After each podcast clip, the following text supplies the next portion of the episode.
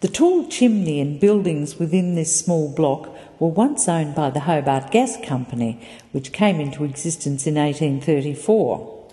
By 1837, the first gas was being piped through a reticulation system in the city. All the coal, as well as the equipment for the production of gas, were imported, mostly from England. The sandstone building with arched windows is the same one that you can see behind the man in the picture, though the building has other uses today. For many years there was a large gasometer next to the Hobart rivulet.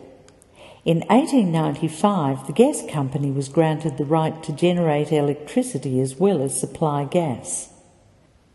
When hydro-generated power became available in the city from 1916, this gradually replaced the electricity provided by the gas company. The company continued to supply gas to Hobart until 1978. The reticulated gas now available in the city is supplied through a pipeline from a natural gas field in Bass Strait.